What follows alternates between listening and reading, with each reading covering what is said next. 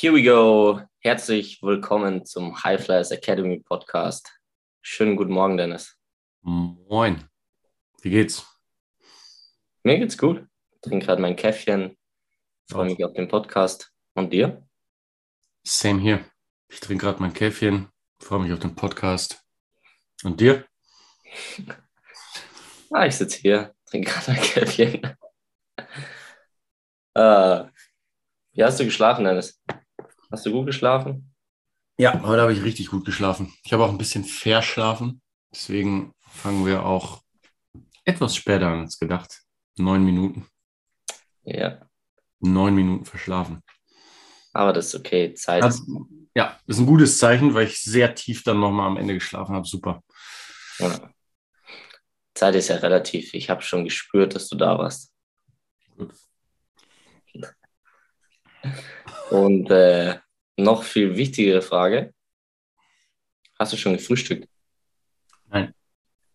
Dafür war jetzt leider keine Zeit mehr. Aber eine Handvoll Nüsse geht doch immer, Dennis. Und ich könnte mir eine Handvoll Cashews holen. Aber ich will jetzt erstmal meinen Kaffee trinken. Okay. Äh, first Aber, wie bitte? First things first.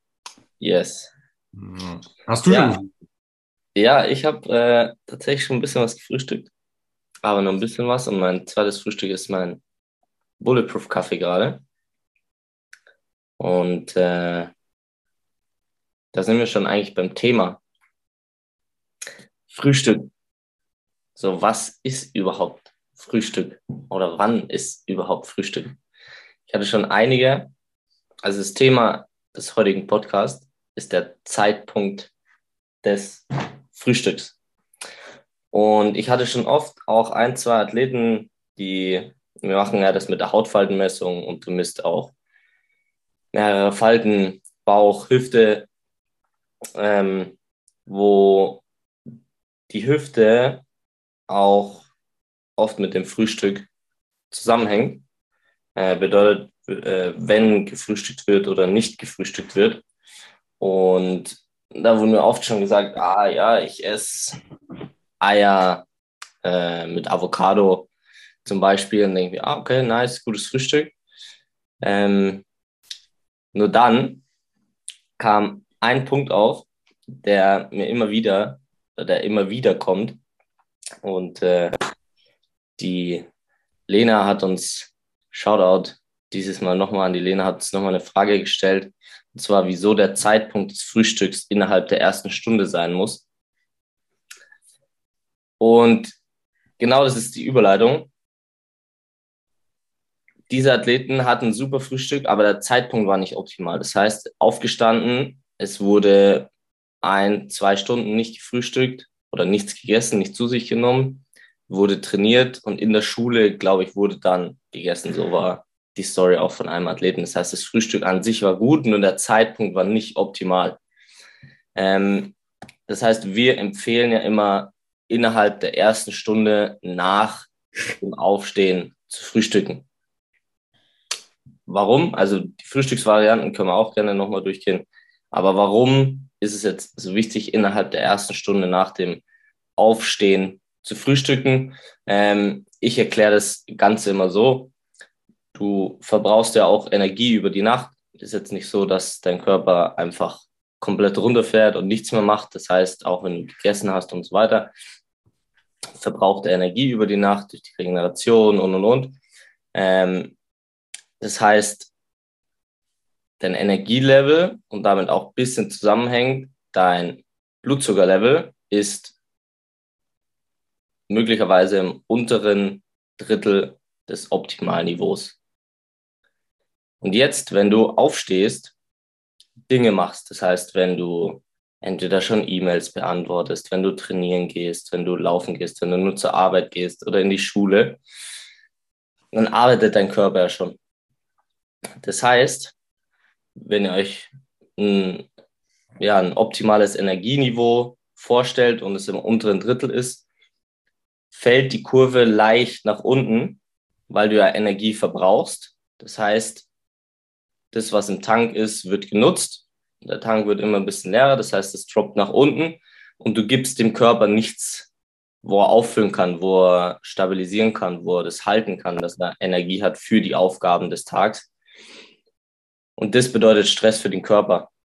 Und jeden Tag oder jeden Morgen hast du die Möglichkeit, dich neu zu entscheiden, okay, wie wird dein Tag verlaufen. Das heißt, wenn du einmal diese Kurve drin hast, diesen Drop von deinem Blutzuckerspiegel, weil er nichts zum Essen bekommen hat, um das Energielevel leicht anzuheben oder den Blutzuckerspiegel auch leicht anzuheben, ist es Stress für den Körper. Bei mittels Cortisol wird es auch ausgeglichen, damit dein ähm, ja, Blutzucker stabil gehalten wird und du Energie für den Tag hast. Und deswegen empfehlen wir innerhalb der ersten Stunde nach dem Aufstehen das Frühstück, damit der Blutzucker da eben nicht abfällt, weil du ja eben schon was tust und so mittels einem Frühstück aus Protein und Fett den Blutzuckerspiegel leicht anheben kannst, damit er dann Energie hat für den Tag und für die ersten Aufgaben, die du erledigen willst. Ja, perfekt. Ich würde es stabilisieren nennen vielleicht, aber genau, also je stabiler dein Blutzucker, desto konstanter dein Energielevel und dein Energielevel determiniert zu 75 Prozent deinen Erfolg. Also das heißt sozusagen ähm, fokussiert zu sein, Entscheidungen zu treffen, ähm, die auch Sinn machen und schnell Entscheidungen zu treffen und so weiter. Das basiert alles auf einem stabilen Energielevel. Und äh, da ist die safeste Variante, direkt mal über Nahrung quasi den Blutzucker zu stabilisieren, weil diese körpereigene Funktion, die du jetzt auch schon angesprochen hast, von Cortisol, das ist halt etwas, was schnell zu Blutzuckerschwankungen führen kann. Also wenn der, wenn der Körper selber da was ausgleichen möchte, Plus, ähm, wir wollen halt eigentlich unsere Nebenniere, die sowieso schon, also die stößt das Cortisol aus, Nebennierenrinde, äh, wollen wir eher entlasten, diese Aufgabe wegnehmen, weil Stress haben wir sowieso genug am Tag. Perfekt erklärt. Und ich würde vielleicht noch eine kleine, ähm, einen kleinen Zusatz, wir auch schon drüber gesprochen. Muskulatur ist entscheidend für Verletzungsprävention. Muskulatur aufzubauen. Ein großer Teil liegt in der Ernährung und ein unterschätzter Teil davon liegt in, wie viel muss ich essen. Also wenn jemand wirklich Muskulatur aufbauen möchte, ist es super, wenn er zum Mittagessen schon viermal gegessen hat. Das heißt, auch da, wenn ich jetzt um 6 Uhr aufstehe, 6.30 Uhr, direkt zu essen, gibt mir deutlich mehr Zeit dahinter, noch zwei, drei Mahlzeiten zu essen. Das heißt, haben wir jemanden, der wirklich signifikant in kurzer Zeit Muskulatur aufbauen möchte. Ähm, David Lawrence hat mal gesagt, der Nummer eins Schlüssel, um Muskulatur aufzubauen, ist fünfmal bis mittags gegessen zu haben. Ja, und deswegen ist es halt, ne, dann äh, die ersten zwei Stunden nicht zu essen, ist logischerweise dann keine gute Idee, weil dann wird das Zeitfenster noch deutlich kleiner. Plus die Vorteile, die du eben schon gesagt hast. Das heißt, statistisch gesehen macht es Sinn, muss man immer statistisch dazu sagen, weil es natürlich auch die Leute gibt, die eben andere Ziele erstens haben oder B, wirklich nicht damit klarkommen, morgens zu frühstücken und so weiter und so weiter. Aber viel davon ist halt auch äh, Gewohnheit, würde ich sagen. Ne? Ja. Ja, total. Also da gibt es natürlich verschiedene Ziele und die Individualität ist da wieder auch ganz klar wichtig, so wie wir es auch immer sagen. Aber auch der Punkt, den du jetzt gerade genannt hast, ob das jetzt Muskelaufbau ist oder auch dein Energielevel über den Tag, ähm, ist auch interessant zu sehen, dass du halt, dass dein Frühstück, was ja am Anfang des Tages ist, auch damit einfach zusammenhängt mit langfristigen Zielen. Also, dass du da grundsätzlich genügend isst und dass dein Mittagstief teilweise mit deinem Frühstück zusammenhängen kann oder irgendwelche Energielevel-Schwankungen am Abend, wo auch immer. Ja. Ähm, dass langfristige Sachen auch am Morgen oder am Anfang des Tages ihren Einfluss haben. Ja. Oder beeinflusst werden. Ja. ja ich habe hier nochmal die Messung, was mich gerade nochmal interessiert hat. Also der junge Mann hat ähm, 2,3 Kilo Muskelmasse in vier Wochen zugelegt, 2,4 Prozent Körperfett verloren und, was ich eben angesprochen habe, Hüfte ging um 8 Millimeter runter. Okay. Ähm, Bauch um 3 Millimeter, 2 bis 3 Millimeter. Läuft. Ja, und, und das halt so, weil ich mir gedacht habe, okay, er hat ein gutes Frühstück, aber der Zeitpunkt und das kann halt ein ja, Game Changer sein. Ja. Ganz klar. Cool, sehr gut, sehr gutes Thema, sehr wichtig auch. So, das sind so die, die kleinen Details, die irgendwie so aus dem Alltag ähm, ja vielleicht hochkommen, wo man denkt, ah, ich frühstücke doch und wieso funktioniert das nicht? Ah, was mache ich denn da? Äh, mega Frage, richtig, richtig cooles Thema, auch äh, gut erklärt. Gerade mit Muskelaufbau sind auch einige total wichtig. Der Tipp ist, kann ich auch, der ist sehr, sehr, sehr geil. Und ja, das ist halt schon so gut für den Alltag, glaube ich, wo ihr da draußen ein bisschen was mitnehmen könnt, nochmal mit dem Zeitpunkt spielen, wann und wie ihr frühstückt. Und genau, gerade läuft vielleicht der Fernseher die ganze Zeit neben Tage, äh, die ganze Zeit nebenher im Alltag, weil Europameisterschaften sind, Dennis. Was hast du schon angeschaut davon? Boah, ganz wenig. Ja? Ja, ist ja hier in München. Ähm, immer nur so Highlights. Und mein, mein Highlight war bis jetzt äh, der Sprint. Die 100 Meter Damen. Aber sag kurz vor, hast du schon was angeschaut, wo, wo du noch sagen würdest, Highlight? Mm, ja, also ich finde schon spannend, klar, Läufe sind, äh, ich extrem geil, auch die Sprints. Äh, das Highlight, das wir auch ausgewählt haben, das hast du mir dann auch gezeigt, war richtig geil. Und ähm, ah, ich finde sowas wie Stabhochsprung, da gibt es einen, so einen, so einen Schweden, Duplantis oder so, glaube ich, heißt das. Das ist crazy, der springt gerade einen Weltrekord nach dem anderen. Das finde ich schon, boah, krass. Ja. Und Beachvolleyball finde ich von der Stimmung her, ich habe das mal gesehen in Berlin, richtig coole Stimmung, geilen Sport, wer es noch nicht ausprobiert hat, macht richtig Bock. Äh, finde ich auch richtig cool. Ja. Da habe ich auch eine Zeit lang viel selber gespielt. Schon richtig geil. Ja, geil. Ja, ja. Und bist auch groß. Groß und kann einigermaßen springen. Ja. Das heißt, war. Ja, aber wir haben ja Sprint geguckt, beziehungsweise uns für Sprint entschieden, und zwar Gina Lückenkämper äh, in einem verrückten Rennen Gold geholt über die 100 Meter. Und ähm, sie hat halt einen, wer sich das angucken möchte, wir können ja das Video mal, mal posten. Äh, wenn ich mich richtig erinnere, kommt sie als zweitschlechteste aus dem Block. Also die anderen haben schnell ein, zwei Meter Vorsprung. Und sie zieht halt das ganze Rennen an und gewinnt dann wirklich mit einer Nasenspitze Vorsprung vor zwei anderen.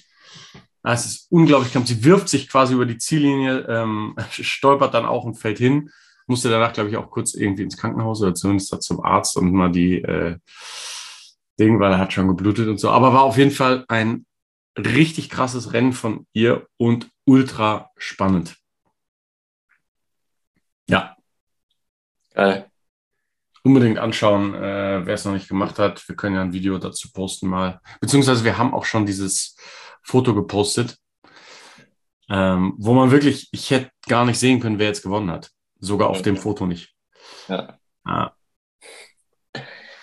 Ja, vor allem die Details, das gerade in dem Fotofinish äh, entscheiden halt dann einfach auch. Und auch total spannend, auch das Rennen auch richtig geil, so wie du es gesagt hast. Erstmal eigentlich schlecht rausgekommen, dann irgendwie vor und dann kommen eigentlich alle drei so zeitgleich vorne an und dann durch dieses eine, eine Prozent, vielleicht ein halbes Prozent oder ja, gewinnt ihr das und sie ist ja selber voll geflasht, war, war richtig, richtig geil anzuschauen. Ja. Ähm, ja, wir haben auch noch ein kleines äh, für euch äh, draußen ähm, kleines Schmankerl dazu. Und zwar kannst du die, die Strecke oder auch ein, ein Basketballcourt, ein Fußballfeld, ein Handballfeld, bei allem, was mit Sprint zu tun hat, kannst du muskulär unterteilen in die entscheidenden ähm, quasi Körperpartien für ein Drittel des Feldes. Und zwar ist es jetzt bei, bei Gina Lückenkämper so, sie kommt ja schlecht raus aus dem Block, was theoretisch dafür spricht, dass der untere Rücken limitierend ist. Eventuell noch Gluteus. Also als Krafttrainer von ihr wäre das jetzt mein erster Ansatz, ähm, Kreuzheben raufbringen. Da wäre es lustig, jetzt mal mit Sven Knippals nochmal drüber zu reden. Shoutout, der hat uns auch direkt dazu geschrieben bei Instagram. Aber ähm, der hatte ja damals auch erzählt von Yilmaz, der, glaube ich, auch ein schwächeres Kreuzheben hatte mhm. als sein Squat. Und wenn, wenn dein Start, das sagen wir hier auch oft, weil die meisten Sportarten, die wir hier besprechen, haben ja viel mit ein, zwei, drei Metern Beschleunigung zu tun. Und da ist halt oft der untere Rücken, der, der limitierend ist. Und so wäre es jetzt auch bei ihr. Das erste, was man checken würde, wäre so hintere Kette, Gluteus und vor allem Lower Back. Da würde man gucken, wie gut ist ihr Deadlift. Vielleicht sogar im Vergleich zur Kniebeuge und so. Ne? Beim Sprint würde ich, würde ich annehmen, dass du 120 Prozent Kreuzheben zu Kniebeuge eigentlich brauchst, weil es so entscheidend ist, wie du aus dem Block kommst. Aber dann, wenn du es nach ein paar Metern, wenn du es unterteilst, dann wird der ähm, Vastus medialis deutlich entscheidender. Also die, das ist der, der Muskel vom Quadrizeps, der das Knie stabilisiert. Also wie gut die Kniestabilität ist, ist im zweiten Drittel des Rennens oft limitierend. Das heißt, wenn das dein schwächster Part ist, müsste man eher gucken, ähm, limitiert dich der Vastus medialis. Der Vastus medialis in seiner Funktion ist Kniestab der primäre Kniestabilisator, ja, dass das Knie nicht ausbricht und somit biomechanisch ineffizient arbeitet. Und da würde man dann eher gucken, dass man zum Beispiel die Kniebeuge besser macht, ne? weil der Vastus medialis arbeitet vor allem, ich glaube, in den unteren 15 und in den oberen 15 Prozent der Streckung nach kompletter Beugung des Knies. Also wenn man sich vorstellt, dass die Kniebeuge ganz runter geht, da in den unteren 15 Grad und den oberen. Da müsste man dann, ähm, und da ist halt auch das Ding, wie viel, wie viel äh, Leute beugen sauber und wie viele Leute beugen wirklich Full Range. Deswegen ist oft so diese Kniestabilität echt ein Faktor, weswegen man ja auch oft dieses Patella-Spitzensyndrom und so weiter in Spielsportarten findet. Ne? weil einfach, wenn der Vastus medialis seinen Job nicht richtig macht, muss der Rectus, also das heißt der Muskel, der direkt daneben liegt, deutlich mehr arbeiten. Die Sehne kriegt sehr viel Spannung ab und entzündet sich über die Zeit. Ne? Also Vastus medialis ist der primäre Kniestabilisator und bei längeren Sprints für das zweite Drittel oft limitierend. Und dann, da wo Gina Lückenkämper das Rennen gewinnt, im letzten Drittel, ist halt eigentlich sowas, äh, ist der obere Rücken oft limitierend. Das heißt, wie gut kommst du oben raus und hältst quasi den Schultergürtel über der Hüfte, um da biomechanisch optimal zu arbeiten. Also ähm, die Kraft des oberen Rückens limitiert dich im letzten Drittel eigentlich, wenn du über ähm, irgendwie sowas wie 30 Meter plus sprintest. Und da wäre dann, was man sich als Krafttrainer oder was wir uns angucken würden, wäre ähm, sowas wie die Incline Press, also Schrägbank drücken oder ähm, ein Chin-Up, Klimmzug. Wie stark ist dein Oberrücken, limitiert dich oft im letzten Drittel vom Sprint, weil du biomechanisch vielleicht zu sehr nach vorne fällst und oben die Spannung nicht mehr halten kannst. Ja, das nur so als kleines Schmankerl. Was kann man wenn man weiß, in welchem Drittel man am schwächsten ist, was ich mir zum Beispiel beim Basketball dann auch anschaue. Also wenn du so einen Sprint übers ganze Feld machst, wo ist dein schwächster Punkt? Das ist das, was man im Training fokussieren könnte. Ja. Ein gutes Schmankerl. Danke. Eure Fischhaut. Ja, Nice. Genau.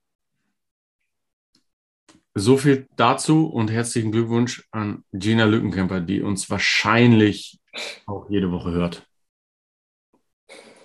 Ich weiß es nicht, aber ich vermute es stark. Ja. Herzlichen Glückwunsch. Shoutout. Ja. Ja, du bringst ja ein Schmankerl nach dem anderen. Weil du hast auch ein richtig gutes Schmankerl heute noch mitgebracht. Da freue ich mich auch drauf. Den Mythos. Yes. Der Mythos ist heute Wadenheben für mehr Vertical. Heißt, in Sportarten wie Handball, Volleyball und Basketball ist der sogenannte Vertical, also wie hoch kann ich springen, von Bedeutung. Ähm, und das natürlich spielt das Sprunggelenk dabei eine Rolle, aber es ist deutlich überbewertet. Was man nämlich oft sieht bei jetzt entweder Hobbysportlern oder auch bei schon fortgeschrittenen Sportlern, die sich aber vielleicht nicht so viel mit Geschwindigkeit und Speed beschäftigen, ist, dass sie viel Wadenheben machen. Was, wenn man sich jetzt äh, einen Sprung anguckt, ja, man, ich verstehe das sozusagen. Ne? Also man, man drückt sich ja ab und das letzte bisschen deines Sprungs ist ja Sprunggelenk. Du rollst ab von der Ferse auf den Ballen und das ist das Letzte sozusagen, was dich vom Boden wegbringt. Ist allerdings ähm, nur zu 5% ausschlaggebend. Der Großteil deiner Leistung im Vertical passiert ebenso wie bei der Beschleunigung Lower Back und Gluteus. Das heißt, deswegen sagen wir euch ja auch jede Woche eigentlich, macht Kniebeugen. Man kann Wadenheben durchaus mal machen, vor allem hat es die Funktion, dass du ähm, die Mobilität im Sprunggelenk erhältst. Und du kannst sicherlich auch ein bisschen Bounce rausholen, also ein bisschen Sprungkraft verbessern. So ist es nicht. Aber der Großteil wird immer aus dem unteren Rücken und aus dem Gluteus kommen. Das heißt, der Fokus in deinem Training, wenn du dein Vertical verbessern willst, gerade als Volleyballer, wo es wirklich darum geht, wie hoch springe ich am Netz aus dem Stand, dann musst du deinen unteren Rücken und deinen Gluteus und deine Hamstrings fokussieren. Und eigentlich dann auch noch erst nochmal den Quadrizeps und und und. Also, das heißt, mach Kniebeugen und mach vielleicht als Assistenzübung Wadenheben. Ja. Nice. Deine Meinung. Ja, sehe ich, sehe ich genauso. Und das erste Bild, was mir auch in den Kopf kommt, wie wird dieses Wadenheben ausgeführt? Also, wenn dein Ziel ist, dein, dein Vertical zu erhöhen, dann wirst du nicht langsam runtergehen, unten den Stretch vielleicht sogar halten und dann hochgehen, so wie wir Wadenheben auch äh, regelmäßig nutzen, sondern vielleicht oft diese explosiven Bewegungen. Das habe ich, äh, also die, dieses Bild kam mir eben da in den Kopf, und da kann es sogar sein, wenn du jetzt nur sozusagen auf diesen Vertical, auf diese Performance und nicht wieder auf diese Bremse schaust, das heißt immer nur nach oben eher gehst, dann kann es ja auch sein, dass vielleicht deine Sprunggelenksmobilität sogar verkürzt, was dann wieder Probleme schaffen würde. Ähm, und deswegen, das ist mir noch eingefallen, wie, wie das vielleicht ausgeführt wird. Aber ansonsten ist ja Wadenheben grundsätzlich gut, wo du sagst, ja, die vor allem die Mobilität zu erhöhen und die Wade auch ein wichtiger Teil ist. Aber ja, alleine im Verhältnis Größe, Funktion und sowas, ähm, andere Sachen deutlich mehr Priorität bekommen sollten. Ja. Ja, auch noch kleine, kleine Ergänzung noch für euch zum Wadenheben. Wenn ihr Wadenheben trainiert, wie du gerade gesagt hast, fokussiert, wenn ihr stehendes Wadenheben macht, fokussiert den Stretch auch mal, weil diese Dorsiflexion, die dabei passiert, und wenn ihr in der untersten Position seid, die Ferse, also ihr müsst es eigentlich fast erhöht machen, ballen auf eine Erhöhung, sodass die Ferse wirklich ins Negative gehen kann, sodass ihr einen Stretch bekommt. Und diesen Stretch gerne auch mal fünf, sechs, sieben Sekunden unten halten. Und aus diesem Stretch schon gerne explosiv hochgehen. Dann kann man noch spielen mit den Kontraktionen. Halte ich vielleicht in meiner verkürzten Position. Das heißt, oben, wenn ich auf dem Ballen bin und meine Wade wirklich kontrahiert ist, das mal fokussieren. Also verschiedene Formen der Muskelkontraktion mit Tempo zu variieren, macht bei Wadenheben sehr viel Sinn. Und vor allem, wie du es eben gerade schon gesagt hast, unten den Stretch zu halten. Sehr, sehr schön, weil da in diese Position kommen wir halt im Alltag eigentlich sehr wenig. In diese ne, flektierte Position des Sprunggelenks, die gerne betonen im Wadenheben. Und B, rotiert auch mal, wenn ihr die Möglichkeit in eurem Gym habt, was jetzt auch nicht so oft der Fall ist, mit sitzendem Wadenheben. Da habt ihr einmal, weil dieser Trizeps surae, der im Prinzip die Wade bildet, unten ist, wenn ihr stehend arbeitet, fokussiert ihr den Gastrocnemius, das ist der da drüber liegende, eher dynamisch arbeitende Muskel. Wenn ihr allerdings sitzen arbeitet, bei gebeugtem Sprunggelenk, dann fokussiert ihr den Soleus.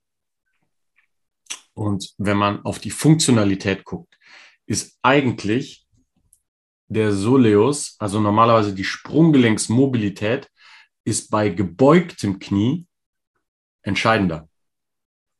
Wenn man sich anguckt, wie jetzt Spielsportarten funktionieren, ist das Knie oft gebeugt, wenn sich das Sprunggelenk auch beugen muss. Das heißt, mit gebeugtem Knie das Sprunggelenk zu beugen, wie bei sitzendem Wadenheben, macht funktionell schon einen Unterschied. Das heißt, wenn ich Wadenheben mache, würde ich halt eben auch schauen, dass mein Knie dabei gebeugt ist. Das kann man natürlich auch im Stehen machen, dass man dabei das Knie beugt und ne, dann kriegt der Soleus auch einiges ab oder man macht halt sitzendes Wadenheben.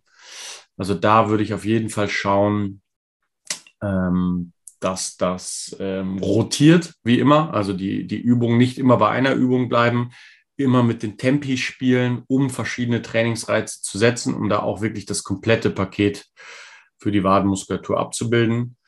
Und nicht zu vergessen ist auch der Tibialis Race, der gerade so ein bisschen eine äh, Renaissance erfahren hat durch Neo Vatosky, der das ja auch sehr äh, popularisiert. Da gibt es ja mittlerweile auch schon so ein, zwei, drei Hersteller, die extra Geräte dafür machen, das heißt, der Muskel, der euch quasi die, Ziehen, die Zehen Richtung Knie zieht, der vorne am Schienbein, der Muskel, der Tibialis anterior, der wurde lange Zeit gar nicht trainiert, ist aber auch entscheidend für Sprung und Sprint. Den kann man auch auf mehrere Art und Weisen trainieren. Das häufigste ist wahrscheinlich gegen äh, einen Kabelzug. Das heißt, ihr befestigt am Spann so ein kleines D-Handle und zieht von eurem Kabelzug, den ihr im Gym habt, sozusagen den Fuß Richtung Hüfte. Ne, das würde den Tibialis anterior oder Richtung Knie trainieren.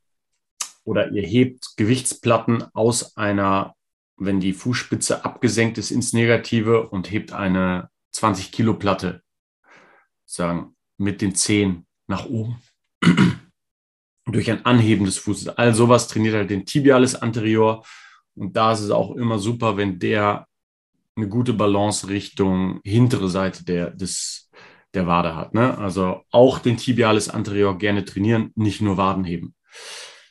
Bottomline ist, Wadenheben ist jetzt nicht schlecht, aber es ist nicht die Go-To-Übung, um euren Vertical oder eure Beschleunigung besser zu machen, sondern da sind wir wieder bei entweder Kniebeugen, wenn die Maximalkraft limitierend ist, Kreuzheben, ne? oder dann halt solche Sachen wie Snatches, Cleans, Olympic Lifts und so weiter. Ja, eine Sache, die ich noch hinzufügen würde, der Vorteil natürlich auch von den Badenheben und den Maschinen ist, dass du mit zusätzlichen Gewichten arbeiten kannst und nicht nur mit Körpergewicht, was auch irgendwann limitierend ist ja. und nicht denselben Effekt hat, wenn du jetzt die Wade dehnst, um deine Sprunggelenksmobilität zu verbessern. Ja, sehr, sehr schmankerlhaft war es. Okay. Ja, war echt gut. Lena, stell uns weiter Fragen. Here we go. Wird zu deinem, du übernimmst den Podcast. ja. Aber ist gut. Ja. Freut uns, dass es immer mehr wird an Beteiligung, Feedback. ist nice. Ja, nur gemeinsam können wir das Strength and Conditioning in Deutschland verändern. Und ihr seid Teil davon, jetzt schon. Das heißt, lasst uns weitermachen. Ja. Vielen Dank, Dennis. Vielen Dank, Jonas. Teilt den Podcast, schreibt uns weiter Fragen, sprecht mit euren Trainer, Trainerinnen drüber und, und, und. Bis zum nächsten Mal. Haut rein. Ciao, ciao. Ciao.